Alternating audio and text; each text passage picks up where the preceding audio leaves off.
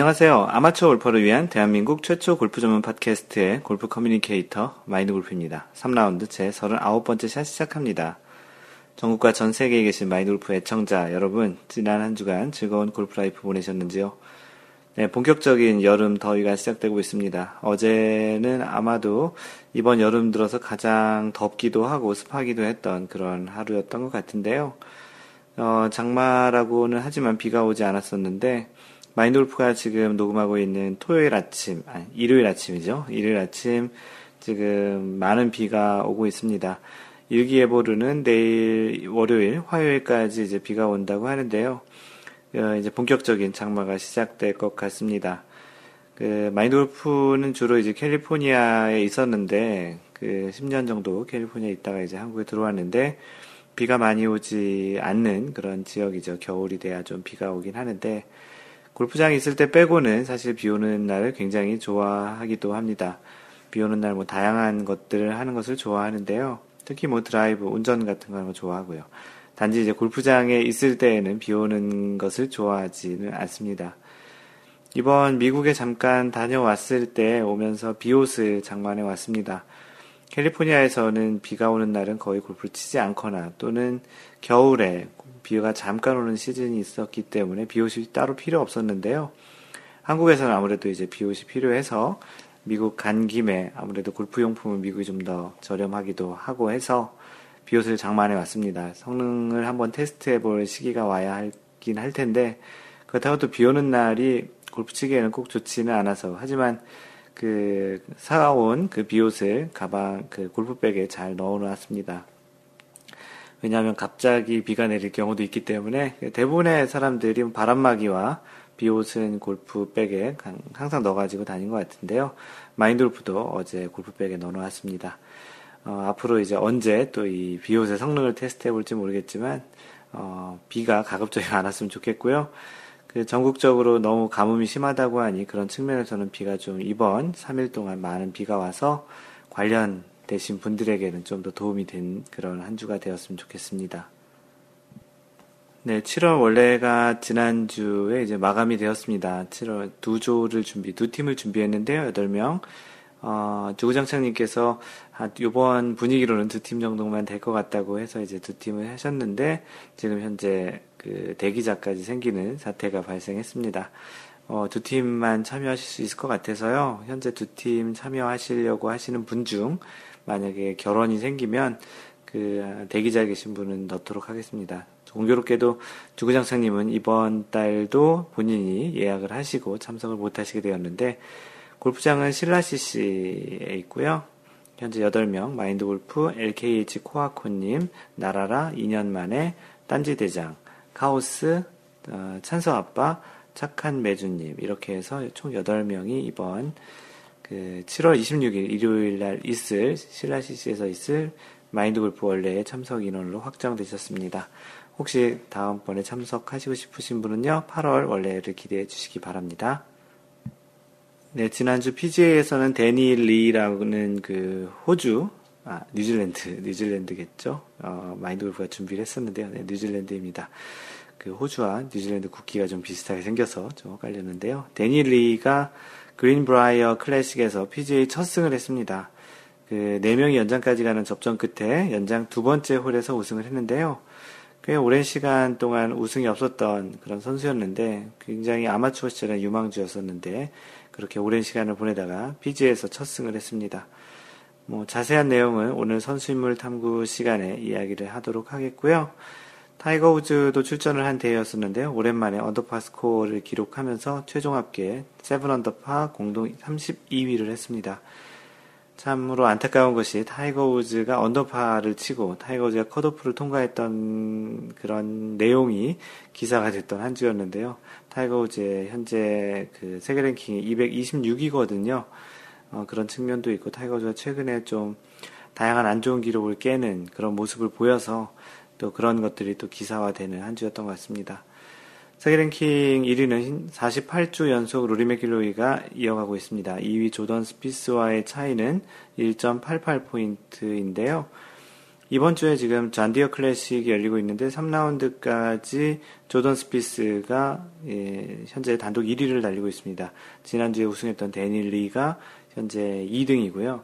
3라운드에서 조던 스피스는 무려 3라운드 한 라운드에 10언더파를 쳤고요.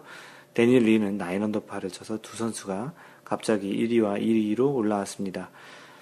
어, 로리 매킬로이가 다음 주에 있을 디 오픈 챔피언십에 친구들과 그 축구를 하다가 인대 손상을 그 부상을 받아서 부상이 생겨가지고 디오픈 챔피언십에 불참하겠다라는 그런 내용이 있는데 조던 스피스가 이번 주에 혹시 그 존 디어 클래식에서 우승을 하고 또 다음번에 있을 그 디오픈 챔피언십에서 좋은 성적이 있다면 세계 랭킹 1위가 또 바뀔 것 같은데요.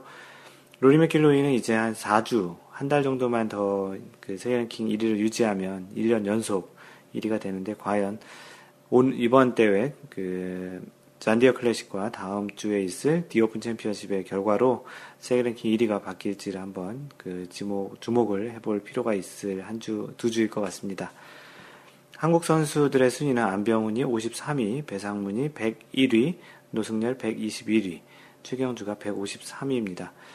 노승열 선수까지는 어떻게 지금 계속 그런 순위를 유지하고 있는데요. 최경주가 점점 이제 굉장히 좀 멀어져 가는 그런 느낌입니다.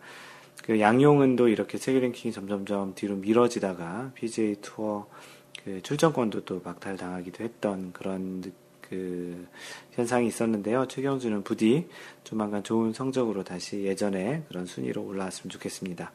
방금 전에 얘기 드린 대로 이번 주 PGA에서는 존 디어 클래식이 열리고 있습니다. LPGA는 지난주 대회가 없었고요. 그 한국 대회인 KLPGA 금호 타이어 레이디스 오픈에서 김효주가 2년 연속 우승을 했습니다. 중국 웨이하이 골프장에서 열렸었는데요. 골프장이 굉장히 인상적이더라고요. 약간 반도의 섬처럼 이렇게 나와 있는 그런 부분을 다 깎아서 골프장을 만들었는데 360도가 정확히 360도는 아니지만 거의 대부분 바다가 보여지는 한국에서 서울까지의 거리가 이정표가 되어 있었는데 435km인가 그렇게 표시되어 있는 거 봐서는 서울에서 부산 정도 거리밖에 제주도보다도 가까운 그런 곳에서 열렸는데요. 풍광이 굉장히 멋있던 그런 골프장이었습니다. 여자 세계 랭킹은 현재 박인비가 4주 연속 1위를 유지하고 있고요. 2위 리디아고와의 차이는 1.53, 지난주에 1.50포인트와 거의 비슷한 격차를 유지하고 있습니다. 13위와 14위가 각각 자리를 바꿨고요. 이미림과 최나연이 13위와 14위가 되었습니다. 10위권 내 한국 선수는 박인비 1위, 김효주 4위, 유소연 8위, 김세영 10위, 현재 4명이고요. 현재 이번 주에 어, US 여자 오픈이 열리고 있습니다. 3라운드까지 양희영이 마이너스 8로 어, 단독 1위이고요. 2위는 스테이시 루이스가 마이너스 5로 2위를 달리고 있습니다.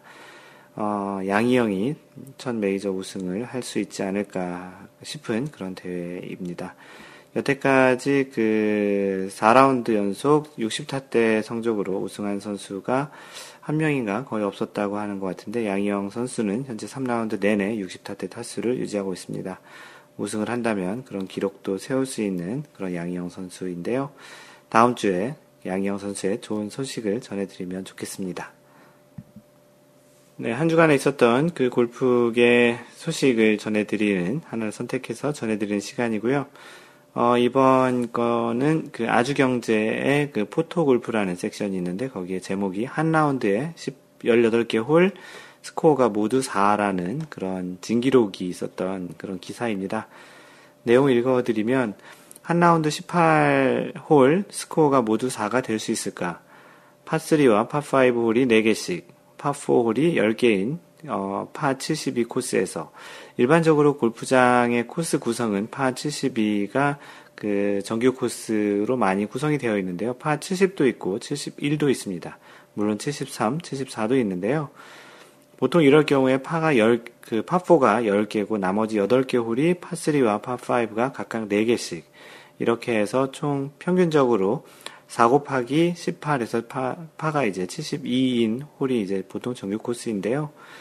어, 그런 코스에서 모두 18홀의 스코어가 다 적어서 4로 될 수 있을까라는 그런 기사입니다. 어, 18홀 모두 4가 적히면 이븐 파 72타가 된다. 요컨대 파3홀에서는 모두 보기를, 어, 파3에서는 보기를 해야 4가 되죠. 파5홀에서는 모두 버디를, 한 타를 줄여야 또 4가 되고, 그리고 파4홀에서는 모두 파를 하면 그런 스코어가 나온다. 그러나 이는 어디까지나 이론상 그렇다는 얘기이지 실제로는 좀처럼 나오기 힘든 스코어다. 4일, 어, 7월 4일 얘기하는 겁니다. 7월 4일 프랑스 파리의 르 골프 내셔널 G, 컨트리, 아, 르 골프 내셔널 골프 클럽에서 열린 유러피언 투어 프랑스 오픈 2라운드에서 이 같은 보기 드문 스코어가 나왔다. 이 스코어는 파5가 3개, 파3가 4개, 파4, 파4가 11개여서 전체 파가 71이다. 18개 홀 스코어 모두 4를 적어낸 주인공은 이탈리아의 레나토 파라토르다. 그날, 그는 이날 파5 홀에서 모두 버디, 파3 홀에서 모두 보기, 파4홀에서 모두 파를 하며 스코어 카드 처음부터 끝까지 모두 4로 채웠다. 파5 홀이 3개이고 파3 홀이 4개이므로 그날 그, 그의 이날 스코어는 1 오버 파 72타였다. 어, 파라토르는 이런 진기한 스코어를 내고도 첫날 부진한 탓에 2라운드 합계 8 오버파 150타로 컷 탈락했다. 한편 안병훈은 5일 열린 3라운드 합계 이븐파 213타로 공동 27에 올랐다. 양용은은 컷 탈락했고 정연진은 기권했다. 맨 마지막 줄은 굳이 읽지 않아도 되는 거였는데 기사를 읽다 보니 끝까지 다 읽었습니다. 어, 마인드 골프도 아직 해보지 못했는데 그 다양한 그 아마추어의 그런 기록들이 있습니다. 뭐 홀인원도 있고 사이클 버디, 뭐 또 언더파, 또 첫 싱글, 뭐 이글, 뭐 다양한 기록들이 있는데요. 마인드 골프도 아직 해보지 못한 그 18홀 모두 그 스코어를 4로 적어내는 뭐 이런 그런 기록도 한번 도전을 해볼까 하는 생각이 드는데요. 그 전에 모든 홀을 다 파하는 그런 기록도 한번 그 도전을 해봐야 되겠습니다. 어, 재밌는 그런 기사여서 소개를 드렸고요. 네, 이번 주에 그 대회 우승자를 소개하는 선수 인물 탐구 시간인데요. 이번 주는 그라인, 그린 브라이어에서 우승한 대니, 그린 브라이어 클래식에서 우승한 대니 리입니다. 그 본명은 대니 진명 리, 그래서 한국 이름이 이진명이었고요. 그 현재는 그 중간 middle name처럼 해서 대니 리, 대니 진명 리라고 쓰고 있습니다. 나이는 1990년생이라서 현재 24살이고요. 출생은 대한민국 인천입니다. 마인드 골프의 고향도 인천인데요. 어, 마인드 골프가 그 대학에 입학한 그 해에 태어났네요. 대학 마인드 골프의 나이를 아시겠죠? 키는 183cm이고 76kg입니다. 어, 국적은 뉴질랜드이고요. 어, 이민을 갔던 것 같습니다. 거주는 현재 미국 텍사스에 하고 있습니다.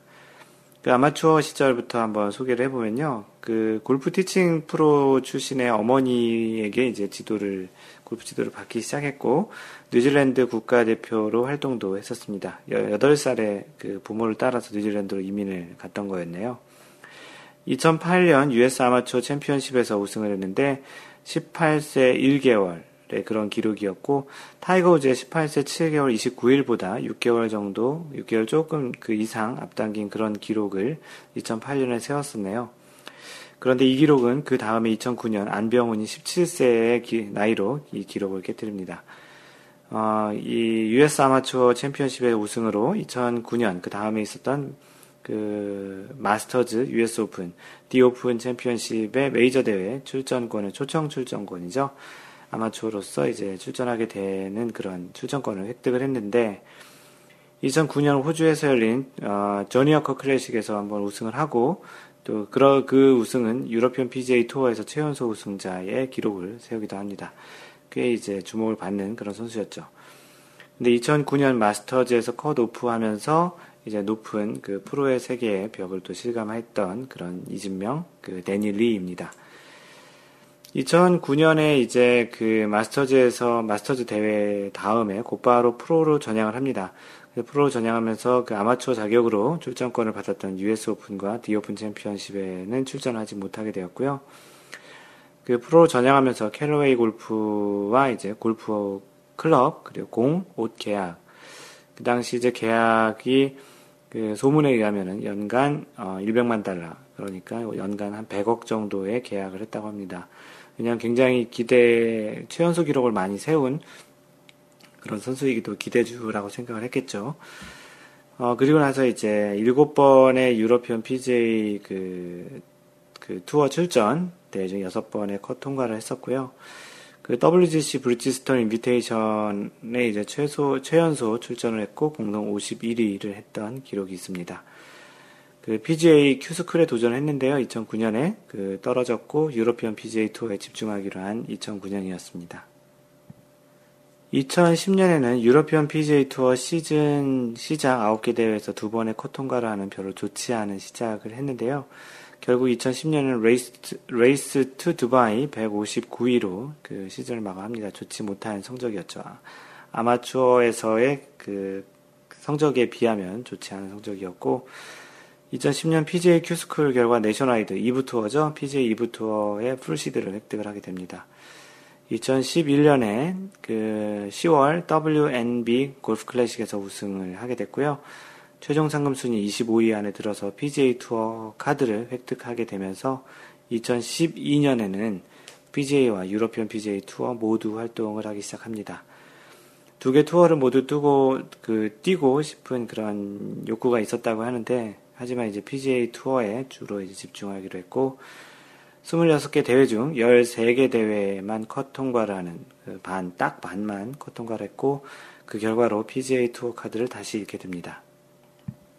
당시 그 최경주 선수에게 스윙 코치를 소개를 받았는데 그 데니엘 리가 그 자신의 스윙이 너무 기술적인 것에 포커스 되어 있기 때문에 그 KJ 초이가 소개해준 그 코치는 좀 더 단순한 심플한 접근을 하는 그런 선수 그 스윙 코치가 필요하다라는 그런 측면에서 소개를 해줬다고 합니다.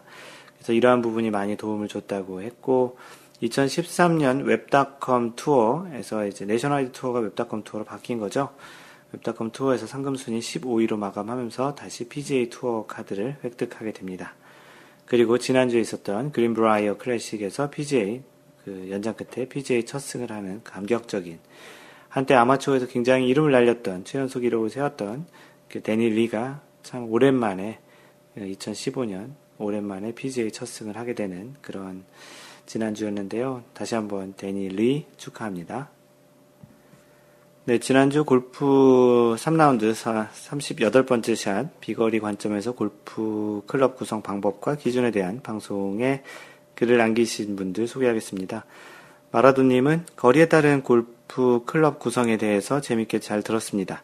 한국 골프장들의 특성상 주말에 전장이 많이 짧아진 상태로 플레이를 하기 때문에 주말 골퍼인 대부분의 아마추어들의 경우에는 적은 수의 웨지로 거리 컨트롤을 위한 short game을 연마하기보다는 웨지의 숫자를 많이 늘리는 것 같습니다.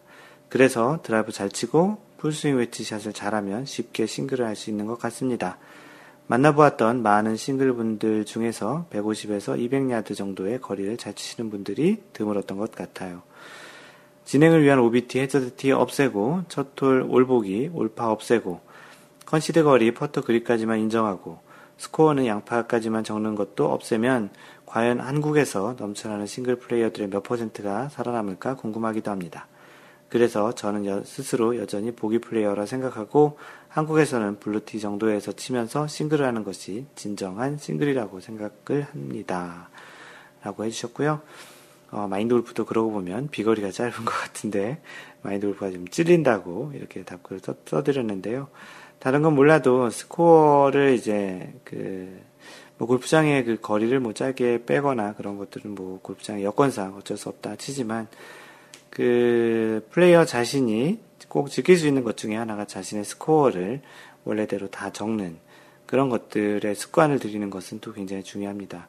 방금 전에 그 마라도님이 이야기하신 것처럼 첫홀 올보기, 뭐 올파, 그리고 뭐 양파까지만 적는 그런 것들, 그리고 또 멀리건 이런 걸 남발하는 그런 습관들이 자신의 그런 스코어를 조금은 좀 상대적으로 다른 분들에게 거짓되게 보이는 뭐 모두 다 그렇게 적고 있 기 때문이라고 얘기한다면 뭐 할 말도 없을지 모르겠지만 골프가 뭐 다른 사람들에게 보여주기 위한 것이라기보다는 자기 자신에게 좀 더 충실한 자기 자신에게 엄격한 그런 골프를 치시는 것이 장기적으로 또 여러모로 좀 더 자신의 골프 수양에 도움이 되지 않을까 싶기도 합니다. 뭐 어떤 분들은 골프를 치는데 뭐 굳이 그런 걸로 스트레스 받을까라고 생각도 이렇게 하시고 이야기도 하시는데요. 만약에 혼자, 철저히 혼자 골프를 치신다면 뭐 어떻게 하든 상관이 있겠습니까? 하지만 골프를 칠 당시에 동반자도 있고 그 동반자가 그러한 행동으로 인해서 어떠한 심적으로 또는 물리적인 건 아니겠죠. 심적으로 좀 그 영향을 받아서 샷이 좀 문제가 될 수도 있고 신경이 쓰여서 샷에 집중을 못할 수도 있기 때문에 또 내기를 하신다면 그런 스코어는 또 돈과도 연관이 되기 때문에 굉장히 중요한 부분이라고 생각합니다. 뭐 솔직하게 그리고 정확하게 정, 적는다면 그런 일이 없을 텐데 약간의 유혹과 약간의 욕심으로 그런 스코어를 좀, 좀 이렇게 속이거나 잘못 적는다면 동반자에게도 분명히 좋지 않은 그런 영향이 있었기 때문에 마라도님의 이야기한 부분 중에 그런 부분들은 직접 할 수 있기 때문에 권장을 해드립니다. 어, LKH 코아코님, 방송 잘 들었습니다. 목소리가 감기 걸리신 듯, 아니면 너무 피곤해서 컨디션이 약간 안 좋아지신 듯 했습니다. 건강 조심하시고요. 항상 유익한 방송 듣게 해주셔서 고맙습니다. 라고 해주셨습니다. 네, 마인드 골프가 뭐, 뭐 일이 바쁘다는 핑계로 좀 약간 컨디션이 좋지 않을 수도 있습니다. 뭐 실제 감기에 걸린 건 아니었고요.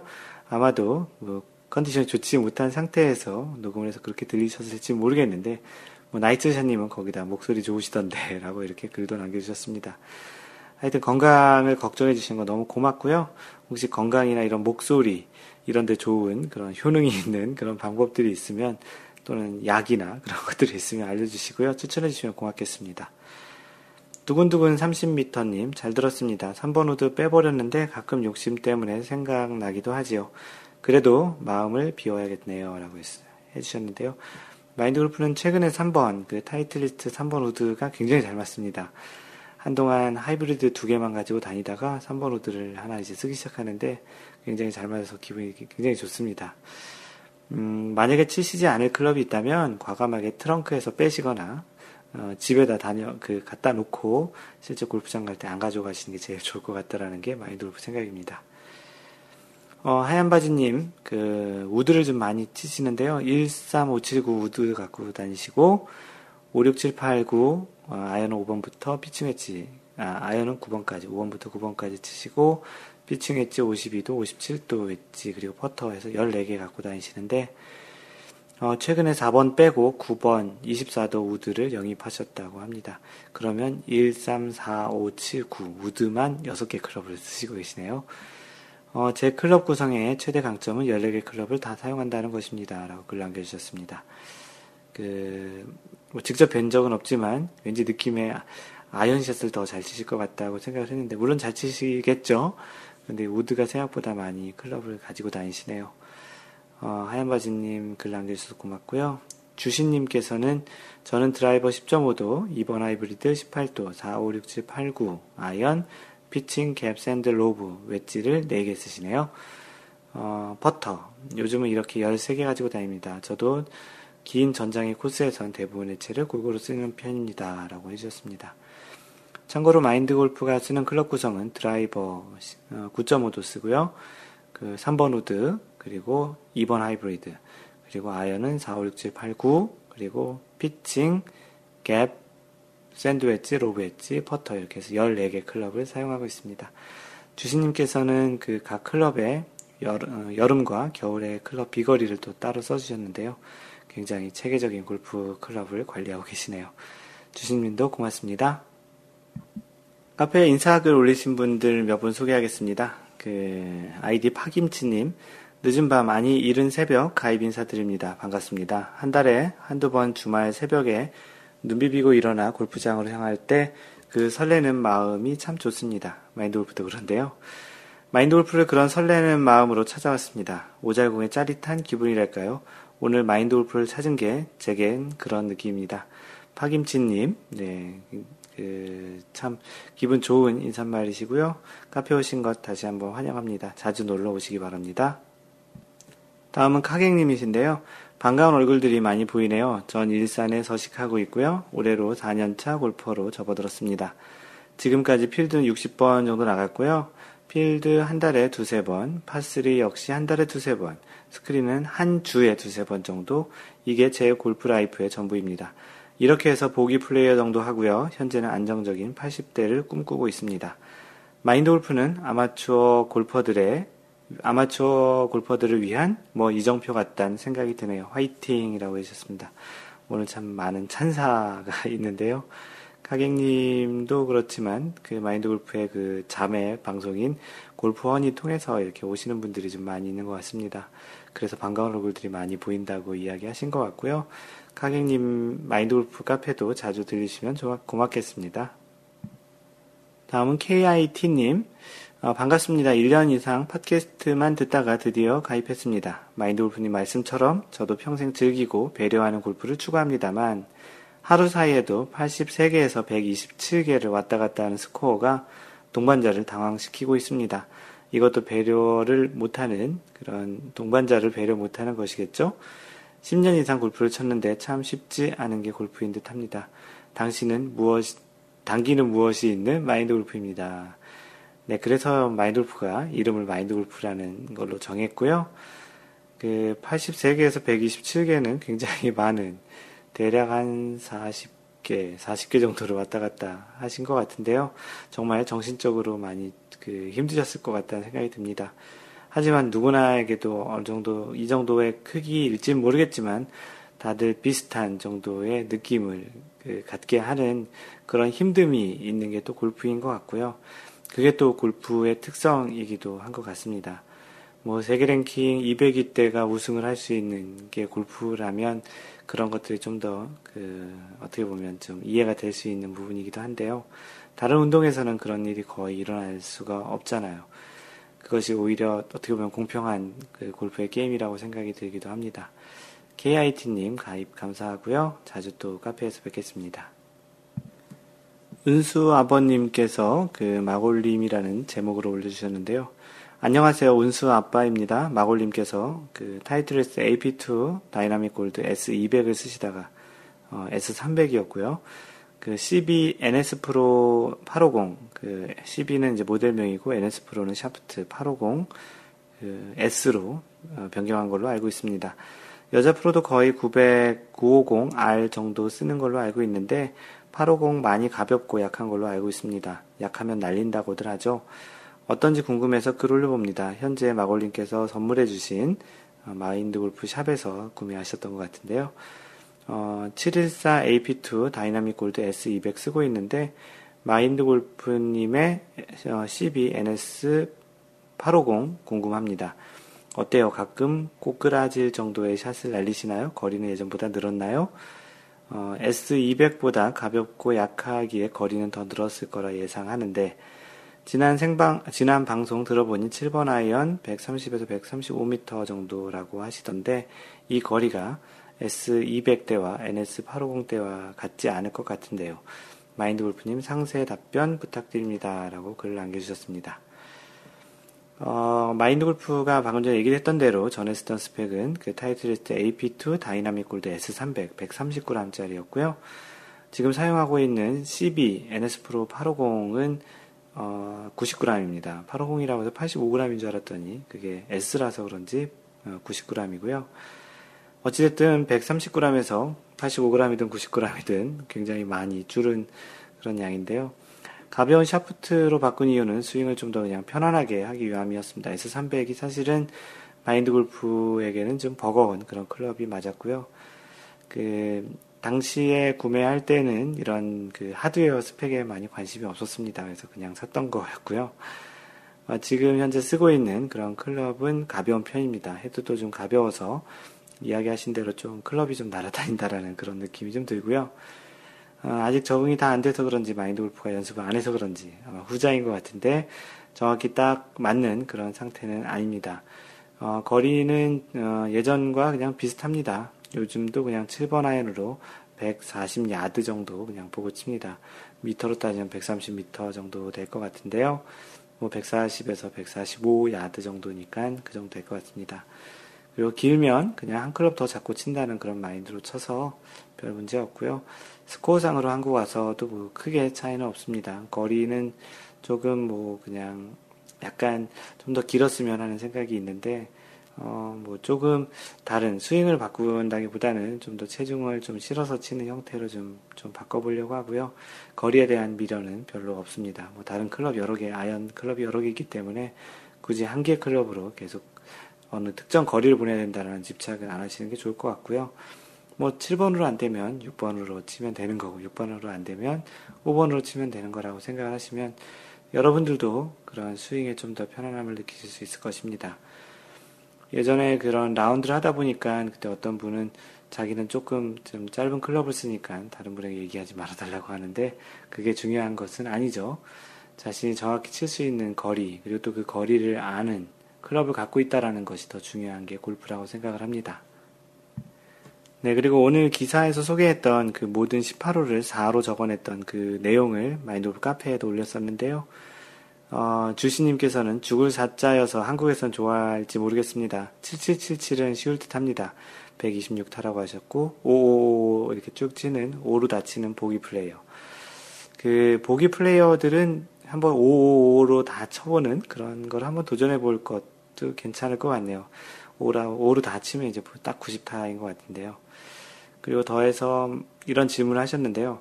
마지막 홀에 파3를 만드는 코스가 흔치는 않지만 만약 마인드 골프님께서 17번 홀까지 444를 다 그리신 후 마지막 홀 파3 티샷이 홀에 딱 붙어서 tap-in 버디 찬스가 오셨다면 일부러 3 putts 하실 수 있으실지요?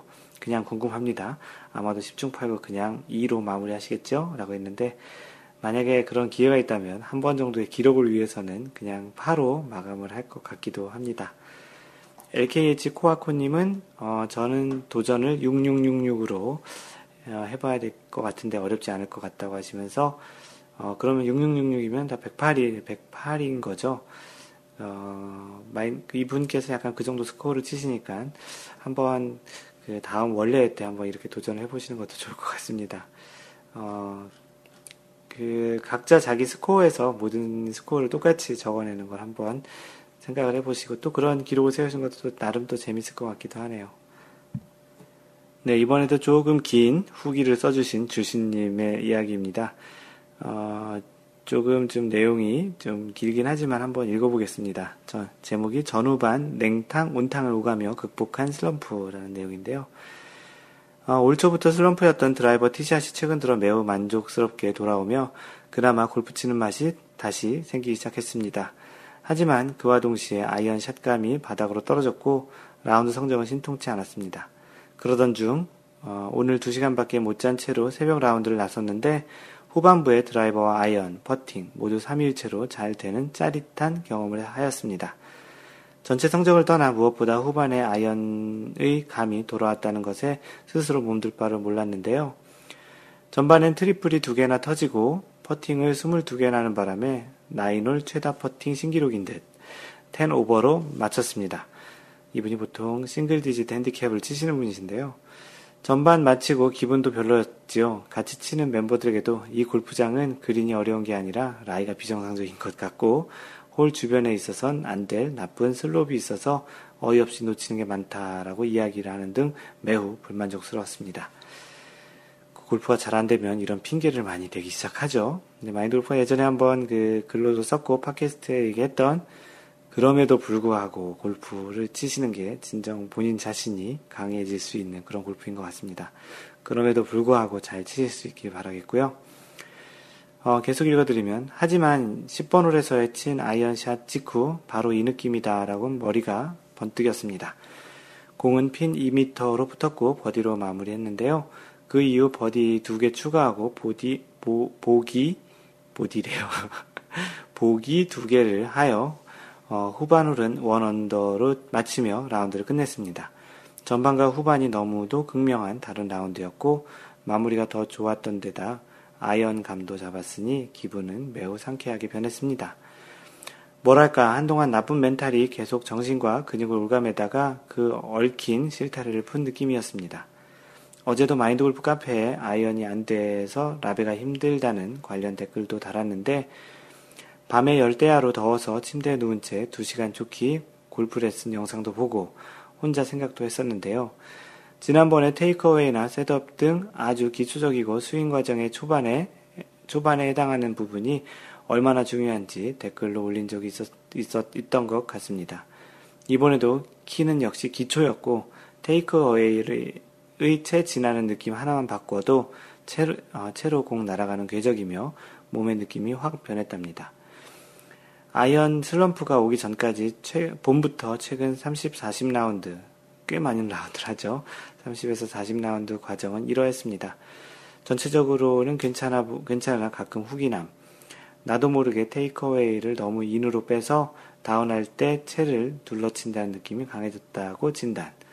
테이크어웨이를 길게 빼주며 스윙 크기 또한 3쿼터 이하로 제한해 샷을 최대한 간결하게 해 좋은 임팩트 와 적은 미스샷을 내려고 시도. 이러는 와중 스윙이 더 복잡해진 느낌의 깔끔한 임팩의 샷을 보기가 어려워짐. 그러다 갑자기 shank가 왔고 한 라운드에서 shank 15개를 내며 103타 기록. 그 다음 라운드에는 아예 100, 150야드도 아, 2번 하이브리드로 치려는 shank 공포 벗어, 못 벗어남. 아, 충분히 이해가 되죠. 어, 이후 추가 두 라운드에서도 pitch shot 백shank가 자주 나옴. 다음 스스로 다시 스스로 스윙 영상 통해 분석 시도하며 여전히 스윙 plane이 flat하다고 여겨 조금 더 upright 포지션에서 백스윙 시도. 나의 경우 shank의 원인은 클럽 헤드가 백스윙에서 너무 뒤로 빠지는 와중 in and out을 지향하다 보니 top 포지션에서 손목을 써서 채 다, 채가 다시 더욱 flat해져서 만들어지고 그립 끝 부분 이 이미 공보다 바깥쪽으로 궤도를 이탈한 데서 온 것이라고 확신한 확신. 이후 shank는 사라졌으나 아이언 비거리가 두 클럽 정도나 급격히 감소. 지난 토너먼트 때에도 바뀐 비거리 기준에 맞춰 플레이함. shank를 없애기 위해 몸을 너무 쓰지 않는 듯 보여짐. 그리고 어제 떠오른 게 takeaway 시 어깨 턴 없이 팔만 빠진다고 판단. 이는 과거 급격히 in으로 빠지는 takeaway를 수정한답시고 어깨가 같이 돈 것을 간과한 데 따른 오류. 오늘 라운드에서 어깨턴을 하며 함께 하여 채를 빼주고 자연스럽게 클럽이 열리는, 열리게 유도, 그렇게 치는 와중 잃어버렸던 shot감 회복, 자신감 상승, 덩달아 short game mental도 편해짐. 아무튼 이러하여 실수 하나를 교정할 때도 잘못했다간 어, 잘하고 있던 것 하나를 잃어버리기도 하는 일이 발생했던 것 같습니다. 꽤 많은 연구와 많은 또 관찰, 또 많은 노력을 했던 것 같은데요. 어, 가령 control shot을 위해 오른발을 떼지 않고 피치샷, 숏, 어, 숏 아이언샷을 곧잘 사용하다 보니 평소에도 몸이 덜 돌아가게 되는 오류도 나타났습니다. 네, 무슨 말인지 충분히 이해가 됩니다. 이번 같은 경우는 어, 훅을 없앤다고 채를 더 바깥으로 빼는 도중 어깨턴이 늦고 언밸런스한 템포로 슬럼프가 오고 싱크까지 도지게 되었는데요. 지난번 싱크가 났을 때 오히려 장기적으로 이렇게 된 게 차라리 낫다. 이 병을 고치고 나면 아이언이 돌아올 것이라는 긍정적인 생각을 하기도 했습니다. 그리고 결국 찾아냈네요. 이와 함께 덤으로 백스윙 시 어깨턴이 덜 될 시 몸이 몸은 이미 다운스윙으로 출발할 때 비교적 몸보다 더 뒤로 빠진 채가 몸과 분리되어 뒤따라 내려오면서 샤프트가 휘청거리거나 매우 불안정한 상황을 만드는 템포 문제도 바로 어깨턴에서 기인한다는 것을 재차 확인했습니다. 그래서 배꼽과 그립이 같이 다니는 다니게 몸을 돌리라고 한다든지 그런 드릴이 있죠. 결국 지금 이 과정을 통해서 몸으로 깊이 느낀 부분은 다시 앞으로 제 골프를 한동안 좋게 이끌어갈 이끌어갈 것 이끌어 줄 것이라는 기대를 희망하고 있습니다. 그러다가 또 얕은 수렁에 빠질 것도 분명하고 또다시 나와야 하겠지요. 아무튼 참으로 다행이고 이제 한동안은 제 정신으로 18호를 칠 수 있겠구나 하는 안심도 되고 기대도 됩니다. 또 새삼 느끼는 것은 가끔 골프의 한 부분을 다 안 것처럼 착각할 수도 있기도 한데요. 실상은 그 안에 작은 유령만 알고 있을 때가 많으며 항상 가질 것처럼 꿈꾸지만 마음처럼 되지 않을 때도 있다는 것입니다.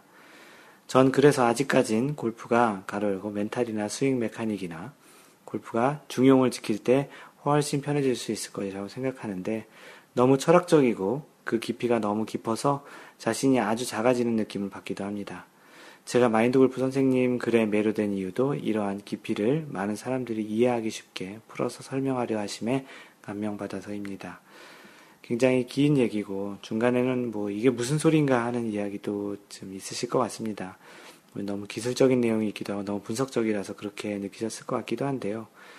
그 내용이 중요하진 않습니다. 왜냐하면 이 내용은 주신님한테 주로 맞는 내용이고 다른 분에게는 맞지 않을 수도 있습니다. 중요한 것은 자신의 스윙을 어떤 형태로 알고 있고 그 어떤 형태로 알고 있는 부분이 변했을 때 어떤 이유 때문에 변했는지 또 무엇이 좀 좋지 않게 됐는지 그런 부분들을 좀 더 좀 잘 알 수 있는 또 그런 과정을 겪을 수 있고 또 생각을 해볼 수 있는 결국은 레슨이라는 것은 누군가가 계속 가르쳐 준다기보다는 자기 자신의 스윙을 자신이 객관적으로 볼 수 있는 그런 단계가 됐을 때 레슨이 레슨의 끝이 아닐까라는 생각이 듭니다. 그런 면에서 좀 이야기를 소개해 드렸고요. 여러분들도 뭐 슬럼프에 빠지시거나 그럴 때 본인만 그런 건 아닙니다. 마인드 골프도 그렇고요. 마인드 골프도 한참 잘 치었을 때보다 스코어 기준이 아니고 그런 샷감 기준으로는 지금 참 썩 마음에 들지는 않는 그런 상태입니다. 아마도 이 팟캐스트 끝나고 한번 또 연습을 하러 갈까 생각 중인데요. 그런 면에서 한번 자신의 그러한 스윙 또는 자신이 현재 슬럼프에 빠지셨는지 그런 부분들을 한번 고민해 보라고 소개해 드렸습니다. 네, 다음은 골프를 Q&A에 겸진님께서 올려주신 질문입니다. 내 마커가 아닌 동반자가 내 벌타를 체크하거나 라는 제목인데요. 내용을 읽어봐야 좀 더 자세히 알겠죠. 플레이를 하는데 나와 내 마커는 벌타인지 모르고 지나갔거나 둘 다 스코어 기록을 우연찮게 잘못 기재했거나 하는데 물론 짜고 했거나 다른 고의성이 있는 게 아니었습니다. 동반하는 다른 플레이어가 이를 시정 요구하거나 실격 요구할 수 있을까요? 보통 클레임을 걸 때는 자신의 마커가 이의를 제기하는데 마커도 몰랐을 경우를 말하는 겁니다. 만약 확실하게 벌이 매겨지는 상황이라서 그랬다면 둘 다 불이익을 받을 수 있겠지만요. 어느 조에서라도 제3자가 리듬을 흐리, 흐트리게 하기 위해 충분히 간섭을 할 수도 있을 것 같아서요. 만약 그렇게 해서 흐트러진다면 선수의 약한 멘탈을 탓할 수밖에 없겠지만 궁금합니다. 라고 해서 만약에 그 마커와 동반자가 아닌 사람이 그런 이제 벌타를 체크하거나 이제 그런 경우는 어떻게 되는 것인가라는 질문이었고요. 마라도님께서 답을 달아주셨는데요. 어, TV 시청자 제보에 의한 경기위원회의 결과에 따른 경우로 보시면 쉽게 이해할 수 있을 것 같습니다. 이런 경우 마커는 상관이 없고 플레이어 본인의 과실 유무에 따라 결정되는 것 같았습니다. 작년이었나요? 그 타이거 우즈의 그런 그 드롭에 대한 벌타가 드롭이 잘못되었다라는 것을 그 TV를 보는 시청자가 또 그리고 타이거 우즈 예전에 공이 약간 움직인 그런 부분들을 또 시청자가 또 이렇게 알려서 제보해서 시정이 되거나 벌타를 받았던 그런 것이 있는데 그런 측면에서만 보더라도 꼭 동반자가 아닌 마커가 아닌 그런 사람이 제보에 의해서도 그런 벌타를 받는 것이 가능합니다. 그, 이 내용으로 충분히 답이 되었을 것 같고요. 그 주신님 또 하얀바지님도 답글을 달아주셨는데 궁금하신 분들은 해당 답변을 또 찾아보시면 좋겠습니다. 간단하게 그 마커가 아닌 다른 사람이 제보라고 얘기하면 제보였지만 지적해서 어떤 부분을 또 이렇게 정정하거나 벌타가 부여가 될 수도 있습니다. 아이쟁님께서 제목이 왜 Scotty Cameron인가요? 라는 골프 talk 주제를 올려줬습니다. 여기저기 정말 막 굴러다니던 퍼터를 보니까 Scotty Cameron Studio Select 퍼터인 거예요. 여기저기 찍히고 퍼터면에 트렌치는 많이 상처가 난 상태이기도 합니다. 전 솔직히 잘 모르겠습니다만 다른 분들이 좋아하시는 것 같아서 저도 좋아해 보려고 하는데 왜 Scotty Cameron을 좋아하는지요? 이런 질문을 올려주셨습니다. 그 마인드 골프도 Scotty Cameron 퍼터가 두 개 있는데요. 그 다양한 이유로 좋아할 것 같은데 뭐 찬서 아빠님께서는 글쎄요 작은 사치 아닐까요? 마인드 골프도 동의하고요. 낭만적인님 여자들의 가방과 같은 느낌? Cameron은 왠지 간지가 좀 나는 듯. 네, 여자들이 핸드백 사는 거랑 좀 비슷할 것 같은 느낌이기도 합니다. 하얀바지님, 전 2003년인가 Newport 2 구매해서 아직까지 쓰고 있습니다. 좀 오래된 모델이네요. 이달러님, 어, 이거 사기 전에는 계속해서 다른 퍼터를 기웃거리곤 했는데 작년에 마인드 골프 shop에서 Scotty Cameron을 하나 사고 나서는 인터넷 쇼핑몰에서 퍼터는 더 이상 기웃거리지 않습니다. 라고 해주셨습니다. 어, 아이쟁님이 이러한 댓글을 보시고 역시 간지였군요. 저도 그 간지를 이용해 보려고 합니다. 그 마인드 골프도 개인적으로는 솔직히 성능보다는 디자인 때문에 더 갖고 싶었던 것이 사실입니다. 어, 마지막으로 주신님, 그 골프가 모든 게 그렇지만 특히 퍼터는 자신감이란 멘탈이 차지하는 비중이 매우 클 것 같다는 생각입니다. 동감, 동감입니다. 그런 와중에 퍼터의 독보적인 장인이 디자인하고 밸런스해 만들었다는 Scotty Cameron 퍼터를 쓰게 되면 그린에 선 순간, 매 순간 명품 퍼터는 채, 착, 채 자체에서 오는 그 오차로 인한 실패를 만들지 않을 것 같은 믿음과 왠지 모를 자신감이 올라오지 않을까요? 물론 어떻게든 퍼팅 스트로크를 하느냐에 따른 그 개개인의 실력이 더 중요하겠지만 골프는 또한 내가 가진 채에 대한 확신을 가지고 있어야 하는 운동인 것 같습니다. 저는 Newport Select 2 33인치 검정색을 만 2년 가까이 쓰고 있습니다. 아마 마인드 골프 선생님 것과 동일한 스펙인 것 같은데요. 네, 100% 동일한 스펙입니다. mallet 퍼터도 하나 구매하려고 하는데 너무 비싸지 않은 오디세이 걸로 알아보고 있습니다. 나중에 mallet이나 two-ball 퍼터 중에 뭐가 좋은지 문의드려야 되겠습니다. 두 개 중에 하나가 좋은 게 아니고요. 그 blade 타입과 mallet형 타입이 있고요. 그 two-ball 퍼터 같은 그런 타입을 mallet형 타입이라고 합니까? 그 mallet이나 two-ball 퍼터를 구분하는 것이 아니고 two-ball 퍼터가 괜찮은지를 보시면 되겠다라고 정정해 드립니다. 네, 이번 주 마인드 골프가 준비한 그 글을 소개하는 내용인 그 시간인데요. 이번 주는 그 World Golf Hall of Fame이라고 월드 골프 명예 전당을 한번 소개를 해보려고 합니다. 그 명예 전당에 헌액됐다라는 그런 이야기도 있고 우리나라 선수 중엔 박세리 선수가 그런 명예 전당에 들어가는데요. 또 조만간 박인비도 그 명예의 전당에 헌액된다고 하는데 과연 그런 명예 전당, 그 골프 명예 전당은 어떤 기준이 있고 어떤 것들이 있고 또 어떻게 하면 들어가게 되는지 그런 내용을 조금은 나열식으로 설명이 될 것 같습니다. 아무래도 이 내용은 뭐 기준에 대한 내용이기 때문에 어떤 의견이나 그런 것들을 드릴 수는 없을 것 같고요. 조금은 좀 어떻게 보면 평상시보다는 조금 그 나열식에 좀 지루할 수 있는 그런 거지만 한번 아, 외울 필요도 없죠. 대신 아, 이 정도의 그러한 그 업적이면 명예 전당에 헌액이 되는구나라는 차원에서 알고 계시면 좋을 것 같습니다. 꽤 지금은 좀 오래전 일인데요. 한 17년 전 일인 것 같습니다. 1998년 대한민국은 IMF라는 구제 금융을 받는 경제 위기가 있었던 시기였습니다. 당시만 하더라도 우리나라 사람들에게 골프는 특정 계층들만 누리는 그런 거리가 있는 그 좀 운동에 가까웠는데요. 당시 박세리가 LPGA에서 메이저 대회인 US 오픈을 우승하며 각종 미디어에 그녀의 이름과 골프라는 운동이 많은 사람들에게 다가왔던 기억이 있습니다. 특히 그녀는 신발을 벗고 워터헤저드에 들어가서 샷을 하는 투혼을 보여주는데요. 이 장면은 다양한 영상에서 사용되기도 하며 지금도 매년 LPGA US 오픈을 할 때마다 보여주곤 합니다.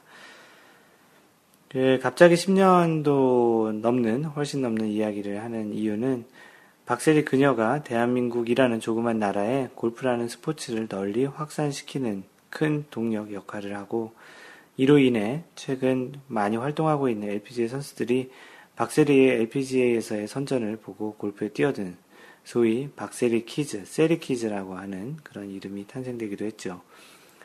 골프의 대중화에도 많은 영향을 주지 않았나 싶습니다.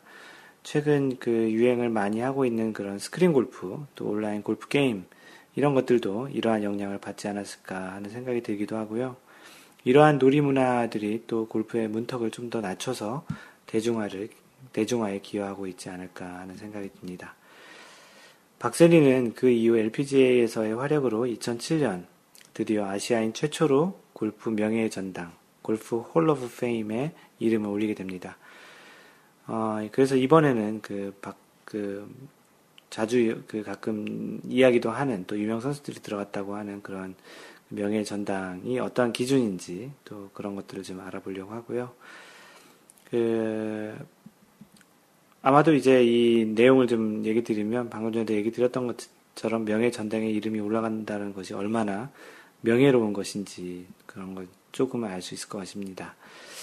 그 명예 전당이란 것이 무엇인지부터 이야기를 해보면 1974년 그 9월 13, 9월 13명의 초기 멤버로 시작한 월드 골프 명예 전당은 초기 미국 노스캐롤라이나에 있는 파인허스트에 위치해 있었는데요. 이 조직은 1983년, 한 9년 후네요. 83년에 미국 PGA가 관리하게 되었고, 1986년에는 이 조직 전체를 인수하게 되었습니다. 1994년에는 global golf industry에서 골프를 좀 더 활성화시키기 위해서 World Golf Foundation이라는 비영리 조직을 만들기도 했고요. 이후 1998년 5월 19일에 새로운 건물도 완성하고 어, 월드 골프 명예의 전당을 미국 플로리다 세인트 오거스틴으로 옮겨져서 이제 현재 그 명예의 전당이 운영되고 있습니다. 우리가 일반적으로 알고 있는 그 명예 전당 회원은 크게 두 가지인데요. 그 하나가 PGA 투어 챔피언스 투어이고 또 하나는 박세리 선수가 헌액되어 있는 LPGA 투어입니다. PGA 투어와 그, 그 챔피언스 투어는 그 PGA의 시니어 투어를 얘기하는데요. 그렇게 하나와 또 LPGA 투어 이렇게 두 가지입니다. 사실 이외에도 그 세 가지가 더 있는데요. international 그런 게 카테고리가 있고요. lifetime achievement라는 그런 카테고리가 있고 veterans라는 그런 세 가지가 또 추가로 있긴 합니다. 어, 이러한 각각에 대해서는 간단하게 또 이야기를 전해 드릴 텐데요. 하나 첫 번째 그 PGA 투어와 챔피언스 투어에 대한 그런 이야기를 먼저 드리면 어, 현재 활동 중인 또는 전에 활동했던 PGA 투어와 챔피언스 투어 그 챔피언스 투어는 소위 이야기하는 50세 이상이 활동하는 시니어 투어를 이야기합니다. 그 PGA 투어와 챔피언스 투어 선수들은 어, 다음과 같은 기준을 만족시키면 명예의 전당에 헌액이 됩니다. 그리고 대상이 되는 선수는 골프 관련 언론사와 기존 회원 등의 관계자 투표인단의 65% 이상의 찬성을 얻어야 한다고 되어 있습니다. 먼저 PGA 투어를 알려드리면 어, 최소 40세 이상이어야 합니다. 물론 많은 기록들을 다 완성했어도 40세 이상이 되어야 이제 헌액이 된다라는 것이고요. 10년간 PGA 투어 멤버로 활동을 했고 또 PGA 투어에서 10승 이상을 하였거나 4대 메이저 대회 마스터즈 US 오픈, The Open, PGA 챔피언십 그 4대 메이저 그 대회와 플레이어스 챔피언십의 5개 대회 중 두 번 이상의 우승을 해야, 하여야 합니다. 그렇기 때문에 이제 박세리 같은 경우도 그 이제 그 메이저 대회 중에 한 개를 뺀 나머지 우승했기 때문에 이제 헌액이 되어 있는 상태죠. 그래서 PGA 투어의 자격 요건은 이렇고요. 챔피언스 투어는 이렇습니다. 5년간 챔피언스 투어의 멤버로 활동을 해야 하고 PGA 투어와 챔피언스 투어에서 모두 20승 이상을 하거나 4대 메이저 대회 와 플레이어스 챔피언십까지 합쳐서 5개 대회 또는 시니어 메이저 대회 5개 그 시니어 메이저 대회 5개는 시니어 PGA 챔피언십, The Tradition, Senior Players US 시니어 오픈, The Senior Open, 뭐 이렇게 다섯 개 또 대회가 있는데 그 PGA 대회 다섯 개와 시니어 메이저 다섯 개에서 5승 이상을 하여야 한다고 합니다. 어, 일반 아마추어 골퍼가 많이 아는 선수 중 헌액된 선수 중에는 1997년 닉 팔도, 2001년 그렉 노먼, 2003년에 닉 프라이스, 2005년 VJ 싱, 2011년 어니엘스, 2012년 필 미켈슨이고요. 타이거 우즈는 아직 명예의 전당에 올라가지 못했고요. 그 이유는 아까 이야기했던 PGA 투어는 최소 40세 이상이어야 한다는 기준에 걸려 있습니다. 자, 그럼 LPGA 투어를 볼까요? LPGA 투어 명예 전당은 PGA 또 챔피언스 투어와는 달리 포인트 시스템으로 운영이 됩니다. 1999년부터 LPGA 멤버는 다음과 같은 자격 요건이 충족되면 자동적으로 월드 골프 명예의 전당에 헌액된다고 안내하고 있는데요. 그 조건을 하나씩 알려드리겠습니다. 10년 이상 LPGA 투어 멤버로 활동해야 하고 LPGA 메이저 챔피언십 그게 이제 크래프트 나비스, 나비스코 챔피언십 요번에 이름을 바꿨죠. LPGA 챔피언십, US 여자 오픈, 여자 브리티시 오픈, 그리고 에비앙 2013년도부터 에비앙 그 대회 다섯 개의 대회가 있는데요. 어, 그리고 베어 트로피 또는 올해의 선수상 수상자 그런 이제 기본적인 조건이 있습니다. 이 중에 몇 개를 해야, 하여야 한다는 것이 아니고요. 그리고 최소 27점을 득점을 해야 하는데 그 점수 포인트가 이렇습니다. LPGA 공인 일반 대회는 1점, LPGA 메이저 대회는 2점, 그리고 베어 트로피 또는 올해의 선수로 선정이 되면 1점 해서 이 포인트의 합산이 27점을 넘으면 이제 LPGA 명예전당에 헌액되는 것이고요. 박세리 선수는 98년 LPGA 투어에 입문하였고 2004년에 메이저 4승과 4승으로 8점, 일반 대회 18승으로 18점, 그리고 베어 트로피 수상 1점으로 27점을 완성시켰고 첫 번째 조건이 10년 이상의 LPGA 투어 조건이 2007년이 되어서야 가능했기 때문에 2007년에 명예의 전당에 헌액되었습니다. LPGA 투어 선수 투어로서는 그녀가 아시아 최초의 1호라고 이야기도 했고요. 어, 이외에 아마추어 골퍼들이 많이 아는 선수로는 2003년에 애니카 소렌스탐, 2005년에 캐리 웹이 있습니다.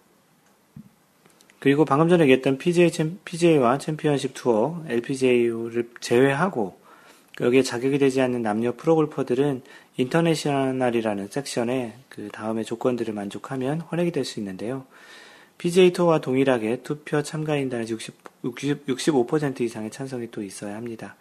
이러한 그 International 섹션의 조건이 뭐냐면 최소 40세 이상, 누적 50포인트 이상 어, 이런 조건인데요. 남자는 그 포인트 시스템인데 이것도 남자는 메이저 대회로 우승하면 6점, 어, 플레이어스 챔피언십 우승하면 4점, 기타 PGA 투어 우승 또는 유러피언 PGA 투어 우승하면 3점, 일본 투어, 선샤인 투어, 호주 PGA 챔피언스 투어를 우승하면 2점, 그리고 라이더컵 프레지던츠 컵에 참가해서 우승하면 1점. 이렇게 해서 우승의 포인트가 50포인트 이상 되면 International 그 명예 전당에 헌액됩니다. 여자는 메이저 대회 6점, LPGA 일반 대회 우승, 그리고 2001년까지는 여자 브리티시 오픈까지 그 그렇게 이제 우승을 하면 4점. 어, 일본 LPGA 우승, 여자 유럽 투어 우승하면 2점, 그리고 솔하임컵 참가해서 우승하면 1점입니다. 아직 한국 투어 같은 경우는 그 포인트가 그 여기에 영향을 미치지 못하고요.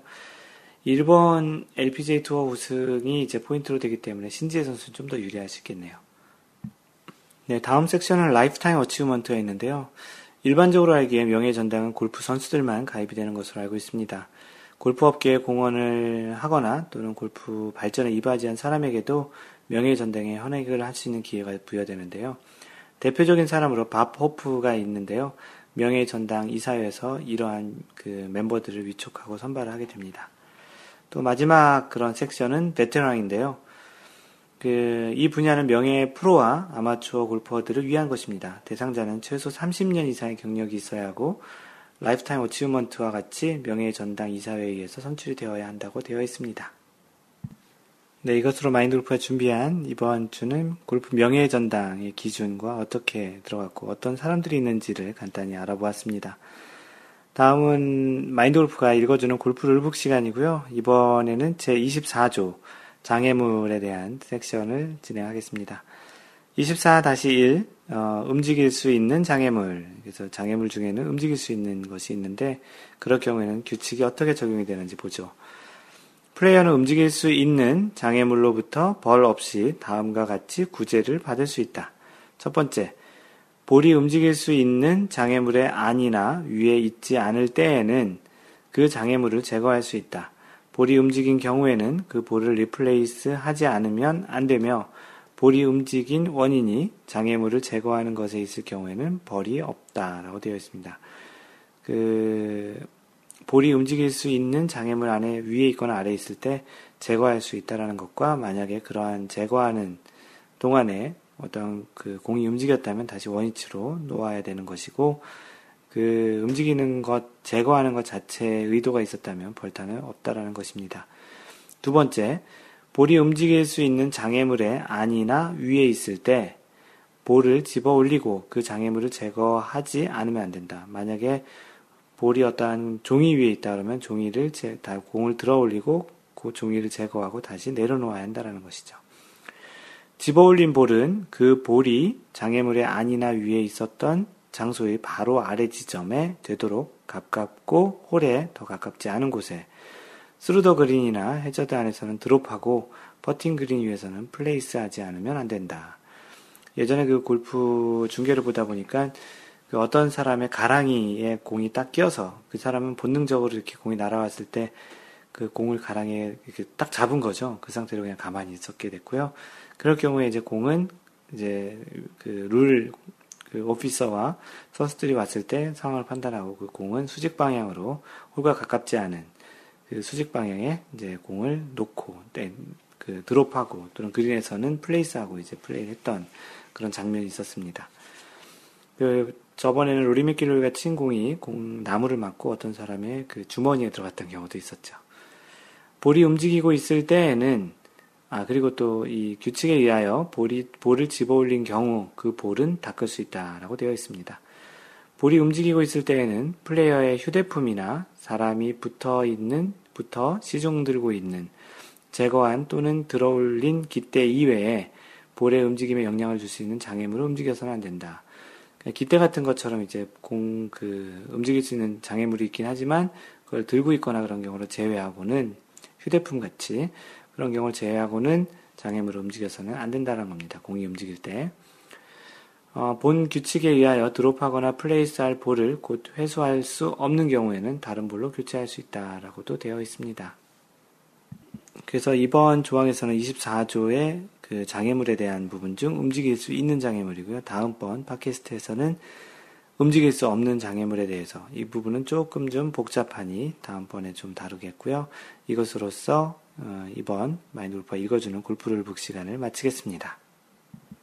마인드 골프의 블로그는 마인드골프.net에 오셔서 보시면 되고요. 이번 주에 블로그 방문자가 현재 지금 많이 있는데 양희영 선수가 잘하다 보니까 양희영 선수의 그 글을 써놓은 그런 블로그를 많이 찾아오고 계시네요. 페이스북은 facebook.com slash mindgolf 또는 페이스북에서 마인드골프를 검색하시고요. 그 팬페이지가 나오면 라이크 하시면 됩니다. 트위터는 트위터 at mindgolfer 그러니까 그 at mindgolfer라고 치시면 됩니다. 카페는 네이버에서 마인드골프 카페 또는 카페.네이버.com slash mindgolfer입니다. 이메일은 mentor at mentor at mindgolf.net이고요. 마인드골프가 직접 운영하는 골프 품격 반올림 마인드골프샵.com도 있습니다. 그 유튜브의 동영상 강좌 원리를 이야기하는 Y골프 그리고 그 골프의 그 에티켓을 얘기하는 에티켓 골프가 있는데요.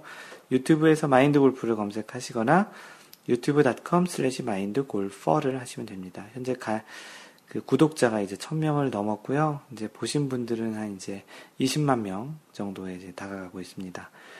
카, 그 카톡으로 직접 연락하실 분들은 마인드 골퍼, M-I-N-D G-O-L-F-E-R입니다.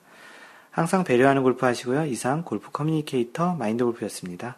다음번 3라운드 제 40번째 샷에서 만나요. Don't worry, just play mind golf. Bye!